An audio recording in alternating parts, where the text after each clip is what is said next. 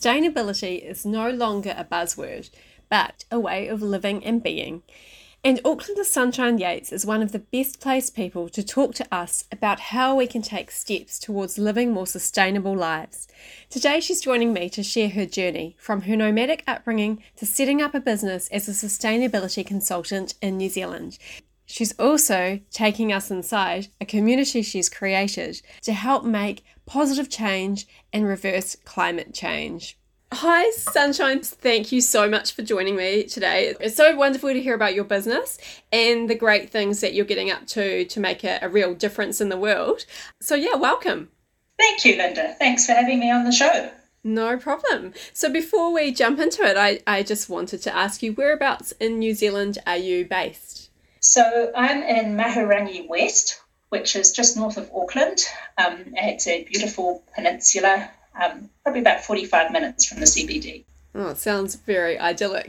it is. Yes. Oh, wonderful. And how long have you been living uh, up that way? Uh, we only moved here um, probably about seven months ago. So I was in the in the middle of the city before that, and we found a house up here and moved up here. I think it was the beginning of June last year and just absolutely loving it. I didn't realize I was ready to leave the city until we made the move. And mm. I can't believe I spent so many years living in town. I think that's a it's a common kind of wake up call for a lot of people over the last 12 months, you know, with all the lockdowns and everything that's been going on. People love having more space and living amongst nature a little bit more as well. Yeah, I agree. Sunshine, can you just give me a little bit of a rundown about your business? Um, I understand you run a consulting business to help people with sustainability and help with climate change and reversing global warming. So, give me a little bit of insight into that. Sure. So, I run a, a consulting business that specializes mostly on waste and recycling, and I've been working in that area for, for a long time now uh, with businesses and with local and central government and community organisations, helping people to set up recycling systems, find ways to reduce material use, um, measure and monitor uh, the amount of waste or recycling that they're generating. That's what my business is all about. Fantastic. And what's the name? And then I have what's... a separate thing on the side. The name of my business is Sunshine Yates Consulting is not very original, but with a name like mine, I may as well make the most of it. I was going to say, is that your real name? That is my real name, yes. Lovely. Oh, it really suits you. So, yeah, I'm keen to d- delve into that, uh, the, the history of your name later on. But yeah, yeah, tell me a little bit more about what prompted you to start the business. Uh, so, I've been working in waste and recycling since, oh, 1999 um, in different ways. And I was the director of another consultancy, Waste Not Consulting, for a number of years. And then decided to go out on my own and um, started Sunshine Yates Consulting in 2017. Well, congratulations! And how's it been going so far? So you know you're four years in now. What you know? What have been some of the highlights for you? Uh, I, am really enjoying it. Um, I've always enjoyed being a consultant, and it's really nice working for yourself turn up at the office when you feel like it. Yes, yeah. the office is home based, so not right. much for commute. Yeah. Um, also get more choice over what sort of projects I want to take on. You know, working as much or as little as one wants. You know, your, your income is directly tied to how much you want to work, which is mm. quite nice. So, would you say you've got more of a, a work life balance now? I do. I probably didn't have to work as hard as I did in my when I had a my last business and I had a business partner. But when there's two of you working in a business, you always, you know, need to keep up with each other. Yeah, fantastic. So yeah, let's go back to your name because I, I have had a chat with you about this previously before the interview. I understand you had quite an unusual um, upbringing, something you described as a bit of a hippie upbringing. So is that kind of the, the story behind you your parents calling you sunshine? Uh, I guess so, yes. Um, yeah, I was uh, born in 1971, so right in the middle of the, the hippie era. Um, and my parents were traveling around the world, the backpacking thing. And I was born in Colombia in South America. Wow. Nowhere decided to call me Sunshine. So there you go. Lovely. Oh, wow. So they were backpacking when they had you. They were. And backpacking then, up the Andes. Wow, that is a true story. Did your mum did your your mum have labour anywhere unusual, or was it a pretty conventional in, in a hospital? I was born by cesarean section, So um, she went to the local hospital, and um, actually, it was a really good experience. They were fantastic. They looked after her really, really well. Um, in fact, it was a whole lot nicer experience than it was when my sister was born four years later in England, and it felt like a factory. The Colombians, by comparison, really knew how to look after the parents and the baby. A good experience. When did your family move out to New Zealand? Um, so my mother's a New Zealander, but I never came here until I was 14. Okay, and where were you living previously? So we'd lived all over Europe a bit. I spent four years living in a, um, a house truck, even. Um, oh. And then we settled in France, and I went to school in France for a number of years. Amazing. So you probably speak a little bit of French as well. Yep, I do. Yeah, wonderful. Yep. So, would you say that that upbringing then, which is obviously a little bit um, different from the standard Kiwi upbringing, inspired you to really care for the environment and the future of, of you know of our world? Um, yeah, I don't know how much it has to do with that upbringing in particular, but I know that my mother has always been very interested in social and environmental justice, and it was something I was brought up with as a, you know, something that was important. And I guess that just fits in with who I am as a person and my own personal values and morals, mm. ways of being. That's always been an important thing for me, making a difference in the world and you know, actually affecting positive change as far as I possibly can. Good on you for starting something that you're passionate about. And there are obviously there's a growing, um, I guess, movement at the moment towards what are we going to do to make our future safer and how are we going to combat this this issue of climate change? It's really becoming a bigger and bigger thing. And i know that you also are involved in something called the pachamama alliance which is really committed to helping people understand how they can reverse global warming. So can you give me a bit of an overview of that?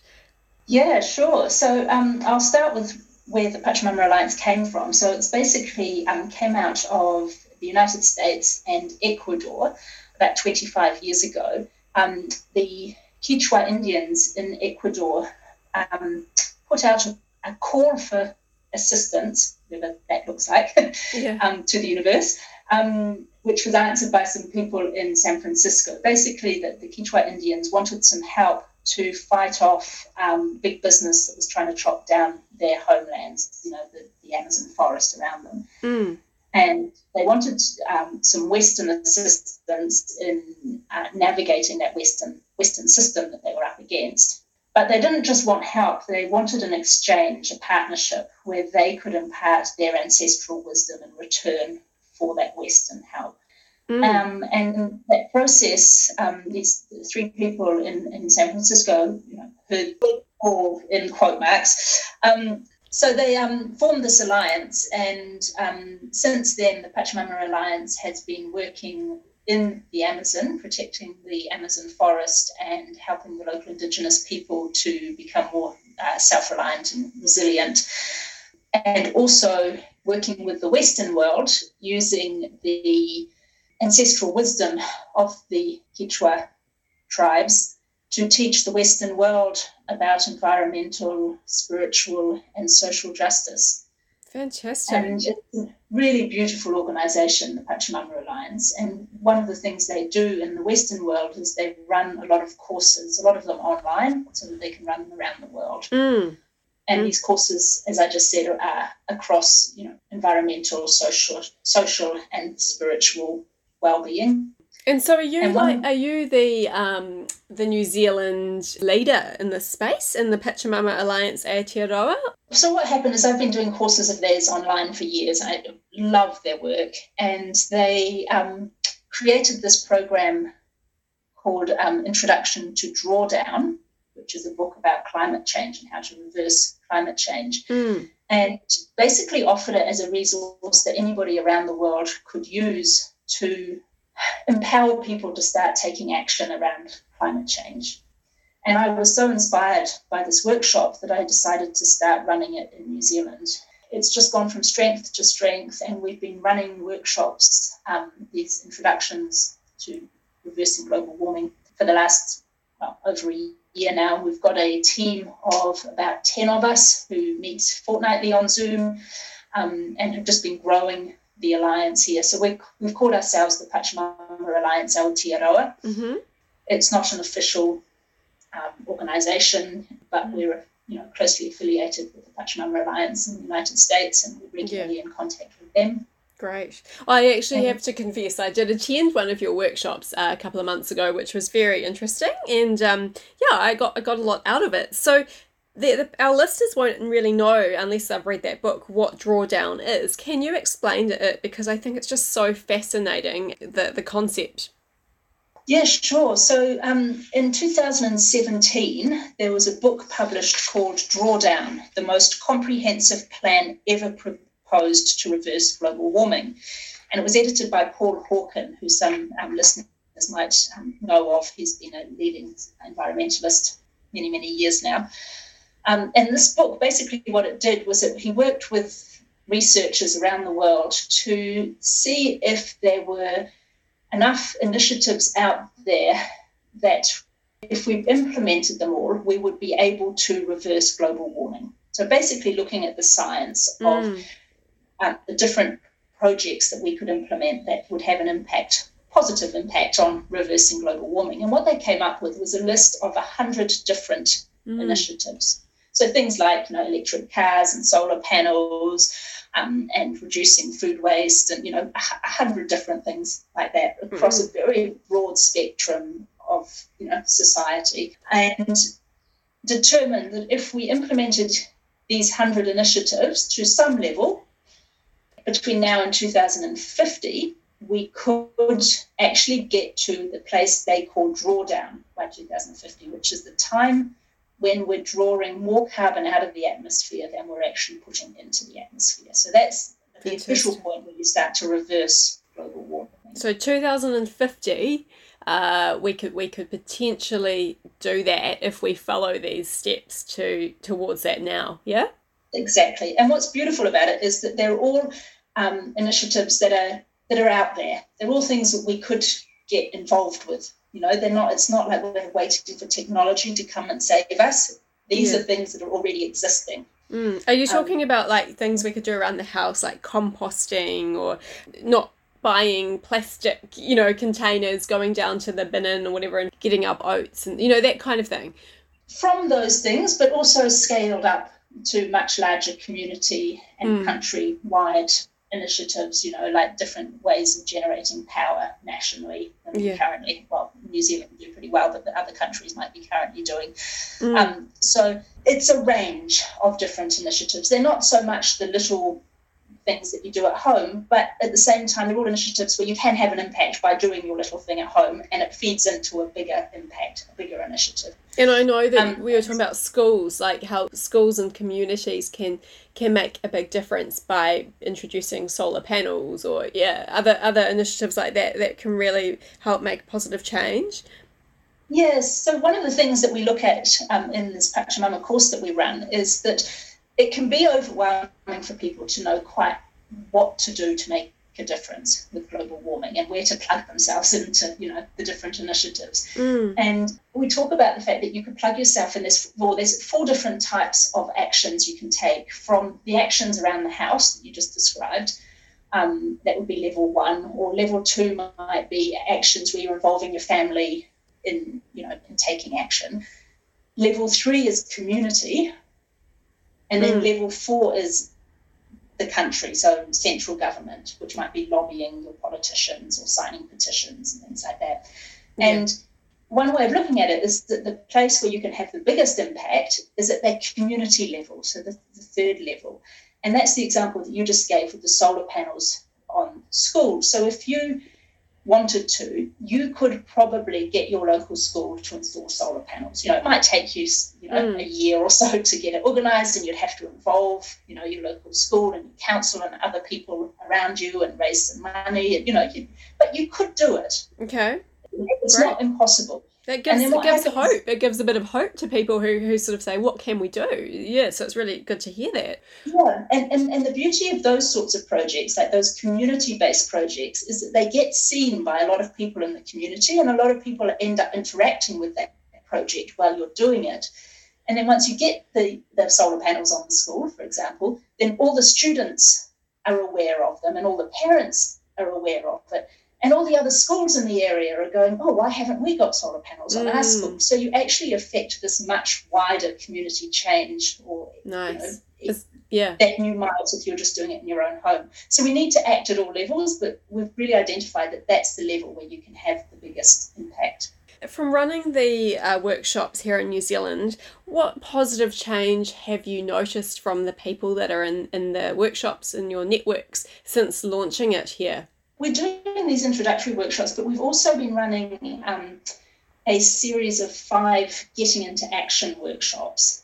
And we did one starting in August last year. That was really powerful because people over five sessions, and these sessions are all on Zoom, really got to start in, to interact with different initiatives that they want to do and work with each other in the group to, you know, do some of these things. And we had a catch up Zoom call a couple of weeks ago with the group that we worked with starting last August. Yes. It was really amazing to talk to them. They're still really engaged, um, moving forward with their projects. We've got a WhatsApp group, and they're constantly, you know, sharing ideas with each other and videos, and Great. just a really lovely team has been built amongst those people. Nice. Um, and it's provided them with, I guess, a support group to go to around these projects. And look, um, we're coming to the end of our interview, Sunshine, but I know that you have quite big aims and goals for the Alliance. So you mentioned that you hope to get it into schools around New Zealand. Tell me a little bit more about that. Yeah, so we've ident- we identified quite early on in our core group at the Pachamama Alliance, Aotearoa, that um, we really feel for young people at the moment and around global warming because it is such a huge issue and it's their future we're talking about. And it can, I would expect to be very um, depressing for a lot of young people and disempowering. You know, like what can I possibly do to make a difference in this huge problem that's going to affect my future? Mm. Um, so we are really keen to get some form of our programs into schools because they are so much about empowering people to take action and people actually seeing the opportunity that is provided by global warming to get involved and to have a positive impact on our, you know, our society and our environment. So we're working currently, there's several people in our core team who are working closely with schools and actually with a couple of universities to try and get some of these programs um, to students of different mm. ages to get them, you know, involved and yeah. empowered to make a difference. Great. Oh, well, I, I really wish you all the best with that. Um, and yeah, I look forward to following what you're up to and seeing some of the positive change in our local communities um, as a result of, of the the information that you're getting out there. I think it's really important right now, particularly. So, thank you so much for your time today. If people want to find out more about your consulting business, um, what is the website that they can visit? So my, my business website is sunshineyates.co.nz. Easy to remember. Yep. And what about the uh, Alliance website? Do you, do you have a website for that? We do. So if you want to find out more about the Pachamama Alliance Aotearoa, um, the website is pachamama-nz.org. And on that website, you can find out about the next workshops we're running. Sign yourself up through that website. And I, what, one thing I did forget to say before is um, all of our workshops are free totally accessible to anybody who wants to participate. Love it, love it. Well, wish you all the best, and um, thanks again for the great work that you're doing out there in New Zealand. Thanks, Sunshine. You're welcome. Thank you, Linda.